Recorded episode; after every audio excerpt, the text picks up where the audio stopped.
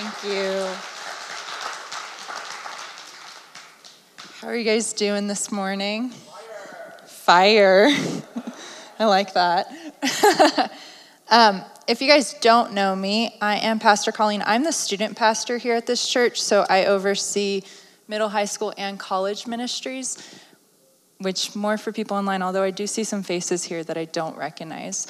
But just so you know, our college ministry is up and running on Friday nights. If you are college age, here in this building starts at 7 I believe we don't really get started till 7:30. There's like fellowship and stuff like that. And then our youth group, which is middle and high schoolers, if you know anyone, is going to start back up this Wednesday. And that will be offsite at a park. So if you would like more information, come see me, or you can email me at colleen at newlifecity.org. And yeah, I'm going to go ahead and start us off in prayer, and then I'm going to jump right in. Jesus, I just thank you for this morning. I thank you for every heart listening, God. Holy Spirit, I ask that you would be with us and lead us and guide us. Lord, that you would anoint the words and the things that you're speaking in our lives and in our hearts. Jesus' name, amen. Yeah. So, this morning, I'm going to be talking about the discipline of humility. And the reason I called it that was because humility takes practice and it takes work and it takes being committed to allow it to have the fullness of its effect in your life. And it's not something that one day just happens, and it's something that you'll be working on probably your entire life until death and getting to see Jesus face to face in the fullness of his glory. And I think right now, in this time, with everything going on in our nation and everything even happening in the world, and even in this own fellowship, that it's such a time for us to humble ourselves for one another and for us to not think less of ourselves. It's not a degrading thing, it's not a beating up, it's not a self loathing thing, but to think of ourselves less and to posture our hearts in a place of understanding and listening. Not listening to respond, but listening to understand. And listening to hear one another and to be with one another and to walk through this together. And it's one of the things Paul in 1 Timothy tells, tells Timothy to discipline yourself for the purpose of godliness. And there's a disciplining of ourselves that happens for us to reach the fullness of what Christ Jesus has for each one of us and for his fullness to be accomplished in our life. And so many of us would like it to happen in a moment right? Like, I'd like for me to come up, get prayer, someone lay their hands on me, I fall down, I do whatever it looks like, you stand there, whatever it looks like for you. But in that moment, all of a sudden, everything's changed and my life's perfect now. And I'm at the fullness of what Christ has for me. But it's not the way that it works. And there's moments where we can have these impartations, but impartations are a seed that we then have to grow and water and allow to have the fullness of the work in our life. And humility is the same thing. It doesn't just happen overnight. It's not when you're a new believer, all of a sudden you're the most humble person in the world. In fact, I'll talk a little bit later, but my new believer days were some of my most arrogant days of my entire life because I was invincible because I now had Jesus inside of me and nothing could stop me and nothing could hurt me or harm me. But man is not naturally humble, but pride comes to us naturally. It's as easy as sleeping for us to rise up in pride. And for any of us, you can tell it in a moment if someone comes and critiques you and your natural response is defensiveness. It's the very first thing not to humble ourselves and to listen and to try to take the good feedback and let the rest go to waste. But our natural response is to be defensive and to get angry And if you're anything like me, I have to go home and then sort myself out before I can come back to that conversation and have that conversation in a humble manner. And I can actually receive from that person. Because my puffed up arrogance gets a control of me really quickly and it gets ahead of me. And so it's not our natural state. In fact, Satan's very very, very, very basic sin was his pride and his arrogance. He sees God, he sees him in all his glory, he sees him for who he is, and he thinks that the creature can become the creator. And he thinks that in that moment, I want to be like God. And I'm gonna not only be like God, I'm gonna rise above God. And I'm gonna have everyone bowing down to me and everyone worshiping me. And if you read in Isaiah, which I don't have the passage pulled up, but if you read in Isaiah, he says, I like 10 times to get his point across. I'm gonna be like God. I'm gonna be worshiped. I'm gonna ascend to the heavens. I, I, I, I, I. And it was that very pride that caused Satan to fall and caused him to be cast out of the presence of the Lord.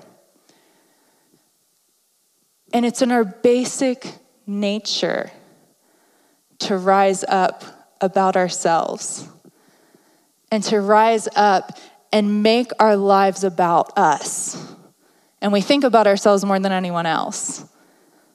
It's just natural. You think about yourself more than anyone else in the entire world. And you think about your world and you, you, you. In fact, in dream interpretation, the very first thing they say is 90% of your dreams are about you. Unless you have an extreme prophetic gifting, then the number drops. But the majority of dreams are about the dreamer.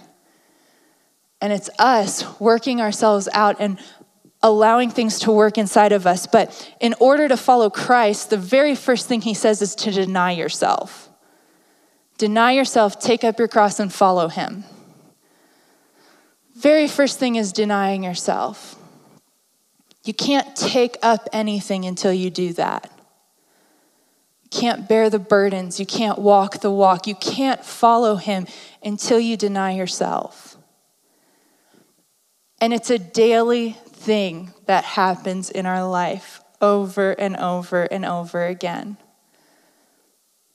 And as Paul puts it, we work out our salvation with fear and trembling before the Lord. And we work out what it means to walk as a Christian, what it means to walk this walk, what it means for us to follow Christ, to love Him, to seek Him, to do His will on our life, to honor Him so that Jesus gets the full reward of his suffering in our lives. That's my heart cry. It's my heart cry that Jesus would get the full reward of his suffering in us and among us, as me individually and us corporately. But there's a denying of ourselves that has to take place. And right now in our world, it's so divided and device it's just so divided because of all of these different things that are going on. And you have everything coming together at once. You have this global pandemic, and then now that it's lifting, you have everyone's disagreements about what's the right way to handle it and what's the right way not to handle it, and what you should do and what not you should do. And you can find experts on every side every side in this thing that tell you one way or another. And then you have the race issue in our country, and it's dividing people. And then you have people rising up in defense on either side of those issues, which, as the people of God, all of us should be against racism. That's just basis as the people of God. All men are created equal in God's image. All of them. But you have that, and then you have um, a election year in our nation. If you're in other nations, then it could be different. But in our nation, election year, with one of the most controversial presidents we've ever had, at least in my lifetime for sure. I don't know about ever, but at least in my lifetime for sure. And the political parties that rise up. And in all of these things, the tactic of the enemy is to say, if you're not on my side or if you don't agree with me, then you're not worthy. Your opinion doesn't matter, what you think doesn't matter, and I can't even honor and respect and love you. And it's the tactic of the enemy in this season. And so many, I'm like grieving as I read through Facebook. And it's not because of the posting of opinions, but it's because I can see all the areas where the enemy has gotten into people's lives in this fellowship, where they've got on one side or the other. And they've fallen into the trap of going against their brother and sister rather than going against the forces of darkness that are at work in our land. And as Paul puts it, we war not against flesh and blood, but against principalities and the powers of darkness that are at work. And we've become the accuser to each other. We've become the accuser.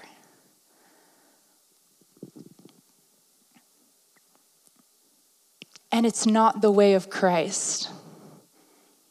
It's never been his way, it will never be his way. It's not the way of Christ. So I'm going to start off in Mark 10, go to Philippians 2, and then I'll finish off in 1 Peter 5. For those of you, I don't have slides, but if you have your Bibles, that's where I'm going. So, Mark 10, starting in verse 35.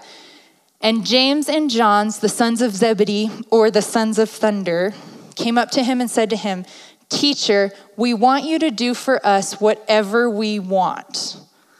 What a bold statement to make to Jesus. Jesus, come, be our genie, be Santa Claus to us. We want you to give us whatever we want. We want you to do this for us. And I've definitely been in that position in my life. No, I mean, there probably is a little shame. I don't have shame because Jesus worked it out of me now. But I've been in that position in my life where you've been in a situation over and over and over again, and all you want is for Jesus to do what you want him to do in that situation. You're like, if Jesus, you would just do this, then this situation would be done, and I'd be out of it, and I wouldn't have to walk through it anymore. And I've been in situations where I get out of it, and then it seems I turn the corner and I'm right back in a very similar situation. And it's like, what the heck? Didn't I just learn this lesson? Didn't I just get out of this situation that I'm in? And it's it's our desire to think we know best for our lives. And we know best of what's to come and what's to happen and what it should look like that we ask these kind of questions to Jesus. I had a youth uh, last week call me distraught. She texted me like three different nights, really late at night, and she called me distraught about she's not hearing from the Lord. And we talked about it for a little bit, and I finally said to her, Ask him different questions. What questions are you asking him? Ask him different questions. If you're not hearing from him, ask him a different question. And I got to meet with her later, and she was like, You have no idea how much my mind was blown by that for days and days and days, because I'd been wrestling with the Lord, asking Him the same question. And then we get caught up in why is He not answering? And is there something wrong with me? And then we go down this dark path of blaming ourselves and self loathing. But they ask Jesus, We want you to do for us whatever we ask of you. And Jesus doesn't fall for it, but he says to them, And what is it you're asking me to do for you? What is it you want me to do for you? And they said to him, Grant us to sit one at your right hand and one at your left in your glory. So they come in this bold fashion to say, We want to sit one at your right, one at your left, which are the places of honor we don't care which one sits at which side. We just want the places of honor. We're brothers here. We're in this together. We want the places of honor. And we want it in your glory. So we want it in the best of what you have, Jesus. We want to experience your glory. We want your glory. We want it manifested. Moses asked the same thing Lord, show me your glory. Isn't that the cry of our hearts? Lord, we want to see your glory. We want to partner in your glory. We want to know your glory. And these two brothers ask him, Can we sit in those places of honor in your glory? And Jesus said to them, You do not know what you are asking.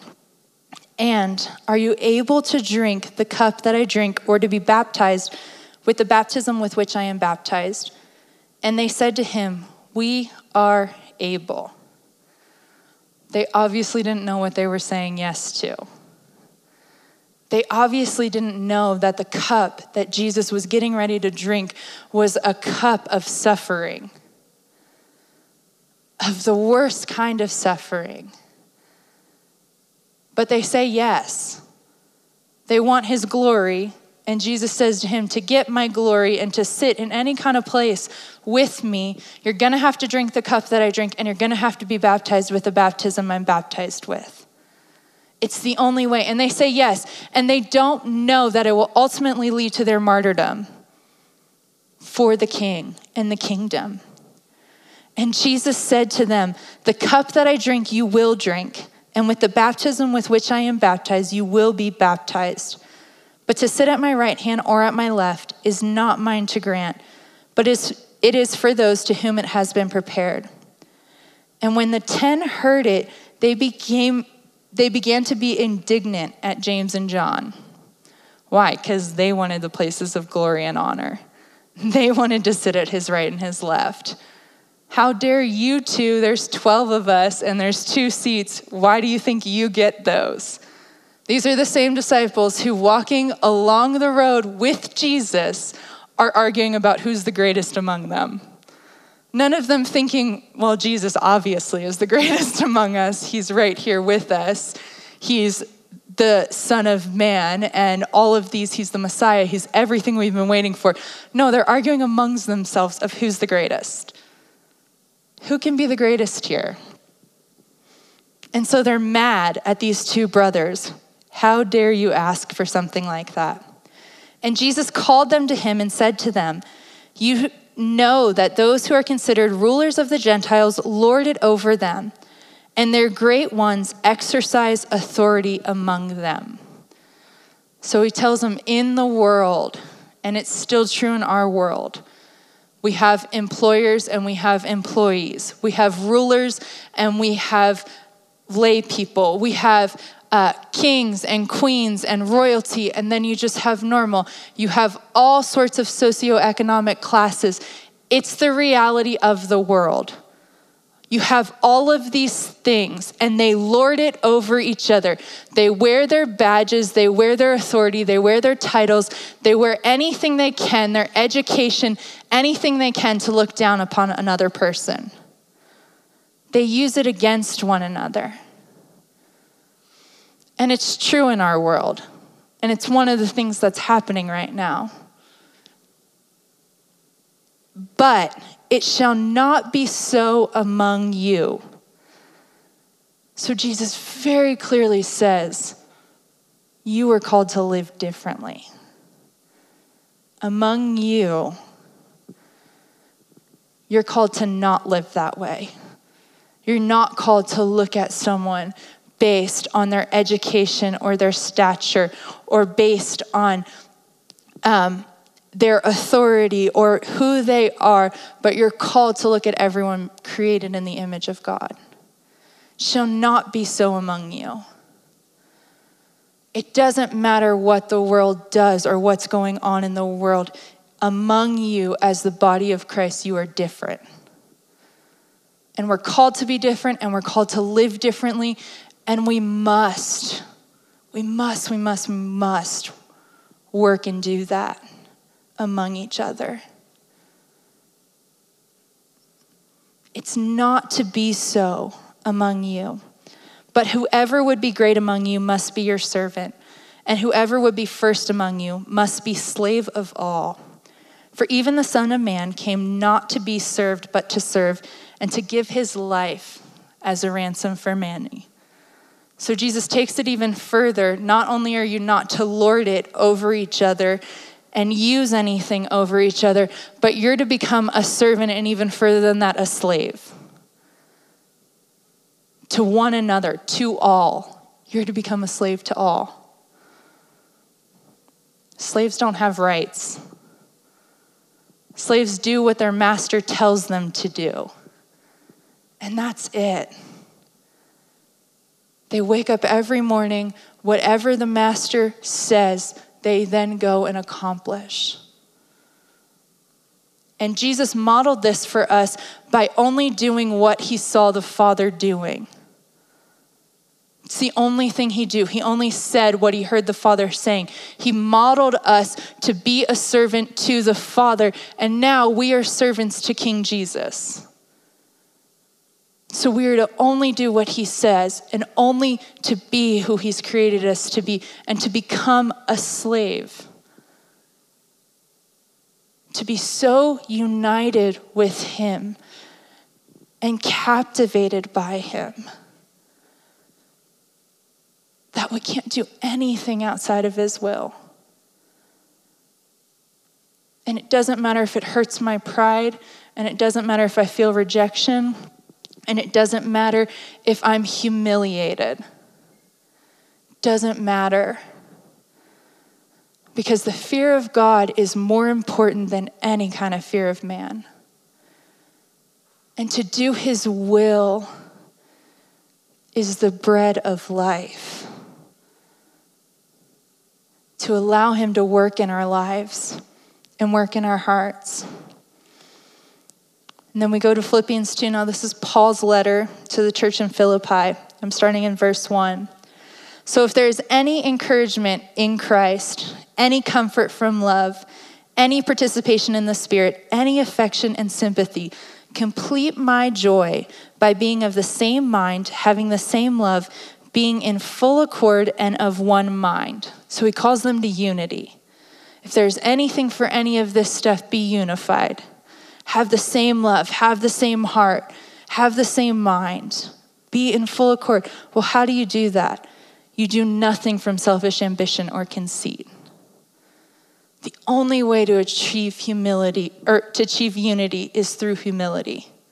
It's the only way. It's the only way. And the only way the things that are going on in our nations is for all sides to humble themselves.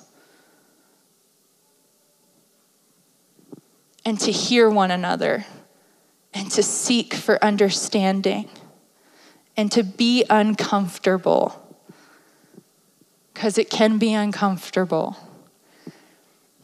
And we're called to do nothing, nothing from selfish ambition or conceit, but in humility to count others more significant than yourselves.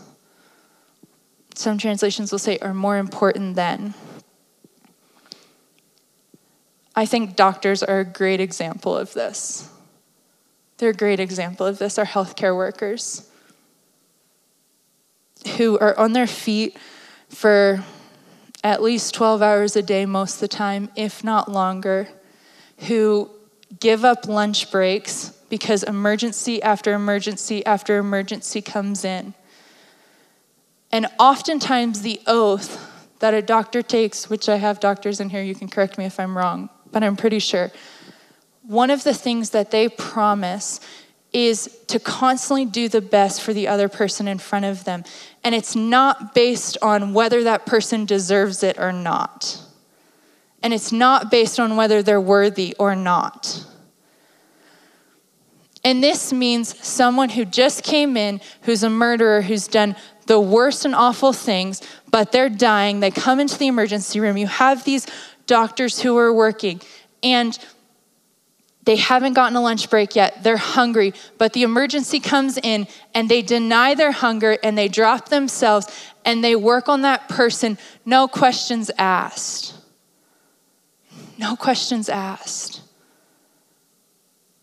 Because the value of the life is more important than what anyone did in their past or what they're going to do in their future. You see, we fall into these places of judgment in our hearts and in our lives when we start to hold people up to these moral checklists. I don't know about you, but I would hate it if Jesus held me up to any kind of moral checklist. And morals are important and they're necessary. But every single one of us, it comes out of our relationship with Christ. It comes out of knowing Him and Him living inside of us and working through us and working in us. They, in humility, they count others as more important than themselves. They lay aside their needs, they lay aside their desires they lay aside their wants. They lay aside all their me, me, me, me, me. In order to say, How can I serve you? How can I help you? What can I do for you?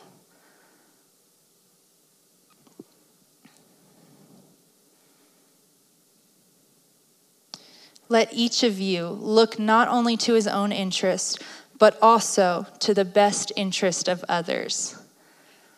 And this is where I think a lot of us can feel like, well, I don't want humility because that means I'm going to be a doormat. And it means I'm going to have to let everyone walk all over me consistently. And it means I'm going to have to be like that movie, Yes Man. I think that's the name of the movie, where I just say yes, yes, yes, yes, yes to everything until I burn myself out and I've walked down that road and I've lived that life. But sometimes the best interest of others is saying no. And sometimes the best interest of others is confronting in love and truth.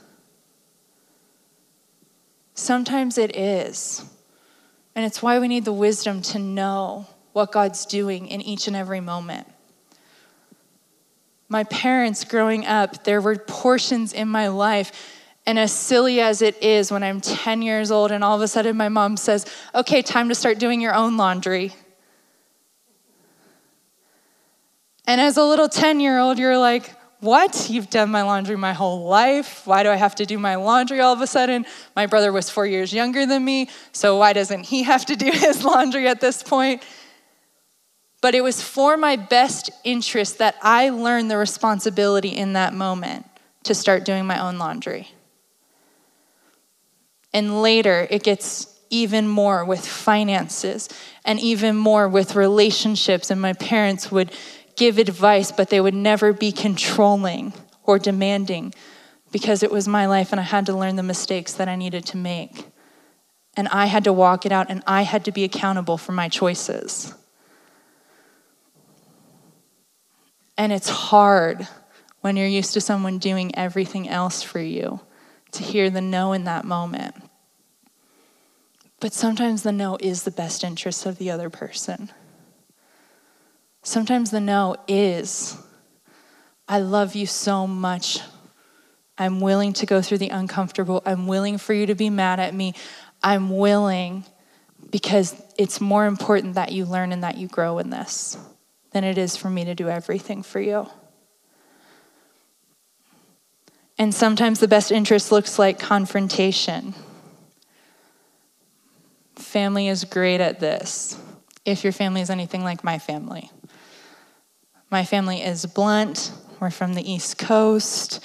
There's no holding things back. There's not really passive aggressiveness. It's just aggressive. And and you know what everyone thinks in that moment. And I'm talking extended family. I'm not talking just immediate family. I'm talking extended family. And oftentimes, growing up, my siblings and I, when we would get into fights, someone would leave crying. Almost every time all of us were together, someone would end up leaving crying. Family's great at keeping us humble. They're great at being unafraid to call out our faults and to tell us where we are being hypocritical we all need people to tell us when we're being hypocritical, because we all can be. And they're great at confronting things inside of us. And if your family's not great at it, then surround yourself with people who are. As iron sharpens iron, so does one man sharpen another. And we need people in our lives who will speak the hard truths even when we don't want to hear them See, humility doesn't happen by ourselves. If I'm in my room by myself all the time, then I can feel like I'm the most humble person in the world. Because humility happens through relationship and through conflict. It happens in seeing one another and saying, I love you so much that what you're doing and where you're going is going to be destructive and it's not the fullness of what Christ Jesus has for you. And so I'm going to say something about it. Surround yourself with people that aren't just yes people and agree with everything you say. Surround yourself with people who have different viewpoints, who have different backgrounds, who are challenging in every way in your life and purposefully pursue relationship with them, even though it's uncomfortable and unnatural. Surround yourself with people who will help to work out humility in your life. Pain helps work out humility in our lives. Anyone who's gone through any level of pain, it helps to work out humility in our lives. It's a companion that none of us want. And yet it forces us to see our limitations and to see the things inside of ourselves that need to be changed and need to be worked on. There's a reason that it's through suffering that character and perseverance is produced. James tells us that. There's a reason. It's in suffering and it's in the hard moments where you see what's actually inside of your heart that then you can allow character to be produced. And pain's not fun, no one wants to go through it. But it's a reality of life. And Jesus allows us to go through hard situations, to work out things inside of us, and to work out things around us. And He allows us to walk through pain, and pain helps to confront selfishness and to keep us humble. I know for myself, I never understood the life of someone who lives with a chronic illness until I was sick for over a year. And understanding the ins and outs of it, and understanding the, the pain and the hurt, and not just physically, but that you feel like you can't even build a life around it and you don't know if you can say yes in a situation because you can't make a commitment because it's not that you don't know how you're going to feel that day. It's not it's you don't know how you're going to feel that hour. You just don't know and how you have to change your whole life to walk in that. Man and that year gave me a compassion i can't even describe for people with chronic illness. And i just had it for a year and watching my dad walk through pain for over 10 years as he battled cancer and the ins and outs of what it did inside of him and to our family and to all those who loved him. Pain makes us humble. Then there's the seeing yourself rightly. We have to be able to see our strengths and our weaknesses. We have to be able to see our strengths and our weaknesses. If you don't have any weakness, then you have no need for community and you have no need for God and you have no need for each other. His strength is shown in our weakness. That's why Paul says, I'll boast in my weakness. We have to be honest with our strengths and our weaknesses. If you're the kind of person that just takes on everything after everything, I can do that, I can do that, I can do that, I can do that. There's temptation in that because our culture acknowledges that and praises that and says that that's the way to go. And those who are ambitious and those who will push themselves to the front of the line and those who have no boundaries are the ones who get the promotion. But the way of Christ is to work as a body. And the way of Christ is to say, I can't do that, but you do that because you're great at that. And I love you for that. And I love that your strength complements my weakness. And when we do that and we allow ourselves to see ourselves rightly, it frees us from comparison to others. Because all of a sudden, my weakness isn't something to be ashamed of, but my weakness is the very thing that allows me to honor my brother and sister in Christ. It's the very thing that allows me to see them and to see who they are. I was a youth, I am a youth pastor. I'm a youth pastor.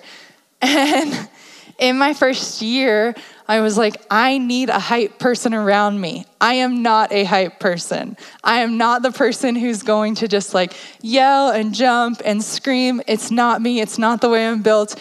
But I know that teenagers need that. they need someone who's gonna yell and jump and scream around them and in front of them. And so I surrounded myself with young people who would do that. I needed them. Not because I need to be hyped, but because for the sake of the ministry to accomplish the fullness, there has to be someone that can have excitement in the room and who can lift the room with energy and who can get the kids all bouncing at the same time, screaming something. We need each other. We need each other. And then there's the recognition of those who have paved the way for you to be who you are and to get to where you are. And it doesn't matter who you are, and it doesn't matter what you've accomplished, and it doesn't matter about anything. There is someone that paid a price so you don't have to pay it. Just as a citizen of this nation, there's people who paid prices that we don't have to pay. It doesn't matter. And there's that recognition of someone paved the way for me to be where I am. When I was a young Christian, I came to Christ so drastically and dramatically, and it changed my whole life around. And I was zealous and on fire and very arrogant and thought no one could possibly know Jesus the way that I know Jesus. Right? And then you send me on a mission trip with Randy Clark, and I see a deaf ear open, and I see someone walk out of a wheelchair when I pray for them, and I see a blind eye open, and all of a sudden my head's like, I'm the savior of the world. No one could possibly know Jesus the way that I know Jesus. And I had known Christians in my life, but their walk wasn't like my walk and they didn't have a dramatic conversion like I had. So obviously, Jesus loves me better. And it's in the zeal and the pride and the immaturity of the new believers. But I remember I was praying one day, and I don't know about what, just praying.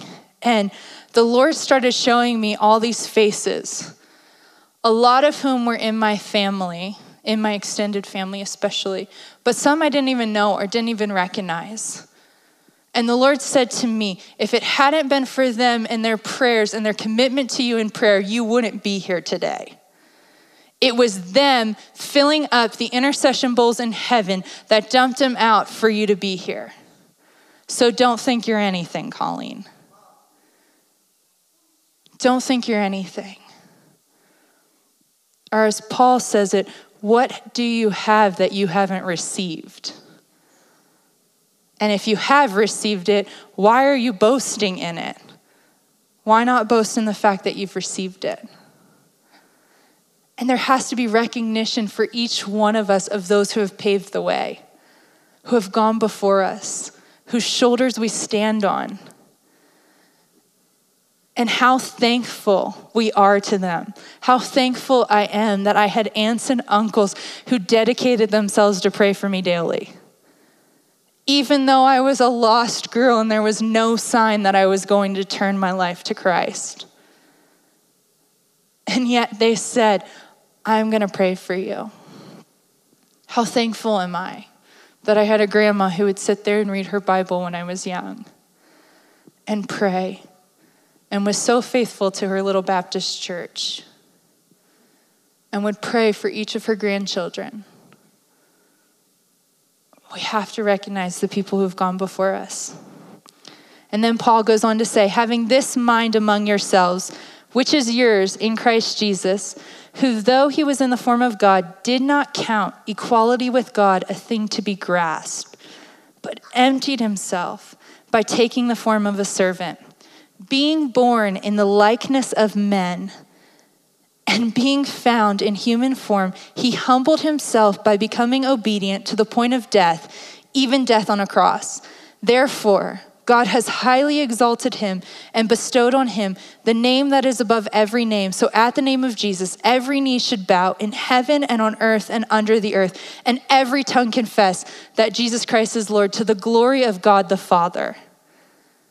Jesus, King Jesus, the one that we love, the one that we worshiped, leaves the glories, the riches, everything that heaven has to offer, he leaves it all behind. There's no earthly comparison I could make for us to understand the sacrifice that that took. There's nothing. Best I could do is if like you looked at a pile of ants and you decided, I'm going to go become an ant and live among them. Like he left it all behind. In our movement, we pray for heaven to come to earth. We pray in those realities. We all want to see heaven to earth. And Jesus left it all. He left it to come to earth in the form of a man and to live among men, born of a woman, form of a man to live among men.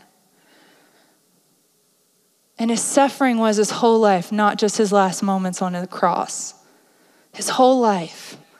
Living among men who didn't understand him, living among men who mocked him, living among men who had unbelief in their hearts, living among men who he taught day after day after day, and yet they still didn't get it. The suffering of our Savior to walk like a man. to leave it all behind. And he took the form of a servant. He left his ideals of what it's supposed to look like and his ambitions and the things that he wants to do in order to accomplish what the Father wanted. He left it all for the Father. And it wasn't, this is one of my favorite passages in Scripture and I read it constantly. And it wasn't until this time that I read it that I realized I've been making this passage all about me. He left all of that for me. But at the end, it says, for the glory of God the Father. He didn't leave it for me. He left it to fulfill the Father's purposes on the earth. And yes, I'm a benefactor of that. And yes, I'm included in that. But he left heaven in order for the Father's purposes, to please the Father, to give the Father everything that he wanted and desired. And isn't that our life? To please Jesus, to give Jesus everything that he desired and he wanted our King of Kings and Lord of Lords, who left the highest places to suffer on our earth, to die the death of a sinner, the spotless Lamb, to die the death of a sinner, and to give himself. And we struggle to humble ourselves on Facebook. And we struggle to humble ourselves in relationships. And we'd rather let relationships be broken than to take the lowest place. Jesus wasn't willing to let relationships be broken. And man, am I so thankful for him for that. Man, am I so grateful that he was willing to come and pay the highest price so grateful, so eternally grateful for him to come and be glorified. And it's our honor and it's our privilege, church, to follow him and to glorify him with our lives and to think less of ourselves and to count others as more important than ourselves. To allow humility to accomplish its work inside of us. For us to receive the fullness of who Jesus is and for Jesus to receive the fullness of his suffering. I'm going to have you guys go ahead and get ready for communion. And I'm just going to read this last passage over us. This is in 1 Peter 5. Humble, humble yourselves, therefore, under the mighty hand of God, so that at the proper time he may exalt you, casting all your anxieties on him because he cares for you. Be sober minded, be watchful. Your adversary, the devil, prowls around like a roaring lion, seeking someone to devour. Resist him, firm in your faith, knowing that the same kinds of suffering are being experienced by your brotherhood throughout the world. And after you have suffered a little while, the God of all grace, who has called you to his eternal glory in Christ, will himself restore, confirm, strengthen, and establish you. To him be the dominion forever and ever. Amen. We humble ourselves under his mighty hand. We humble ourselves by knowing that he cares for us and placing our trust in him. We humble ourselves by resisting the devil. Devil looked at pride and himself and him wanting to be equal to God and him wanting to lord over God. Jesus, the one who is equal, went the total opposite way and emptied himself. So we resist the devil. We renew our mind by being sober minded, by being watchful. We persevere says, And after you have suffered a little while, the God of all grace, who has called you to his eternal glory in Christ, will himself restore, confirm, strengthen, and establish you. And lastly, we surround ourselves with community. Community allows us to know we're not alone. It allows us to be reminded that others are going through things that we're going through. It allows us to need one another, to honor one another, to cherish one another. Community is so vital to our relationship with Christ. He designed us as a body. He designed us as a body. And so, Jesus, we thank you for your body that was shed for us, Lord.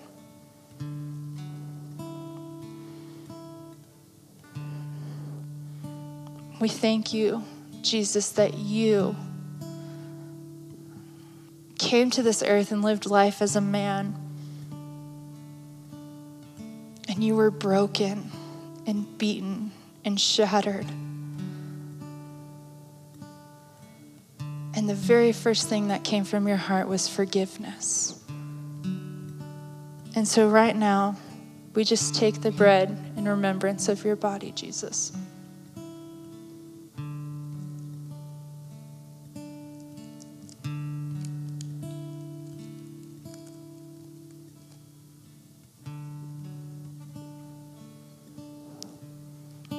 For your blood, Lord.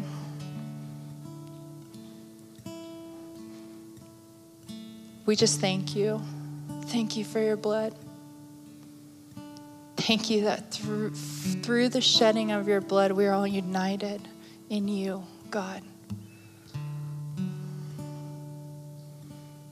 And right now, we just drink the cup in remembrance of your suffering and all that you've done for us.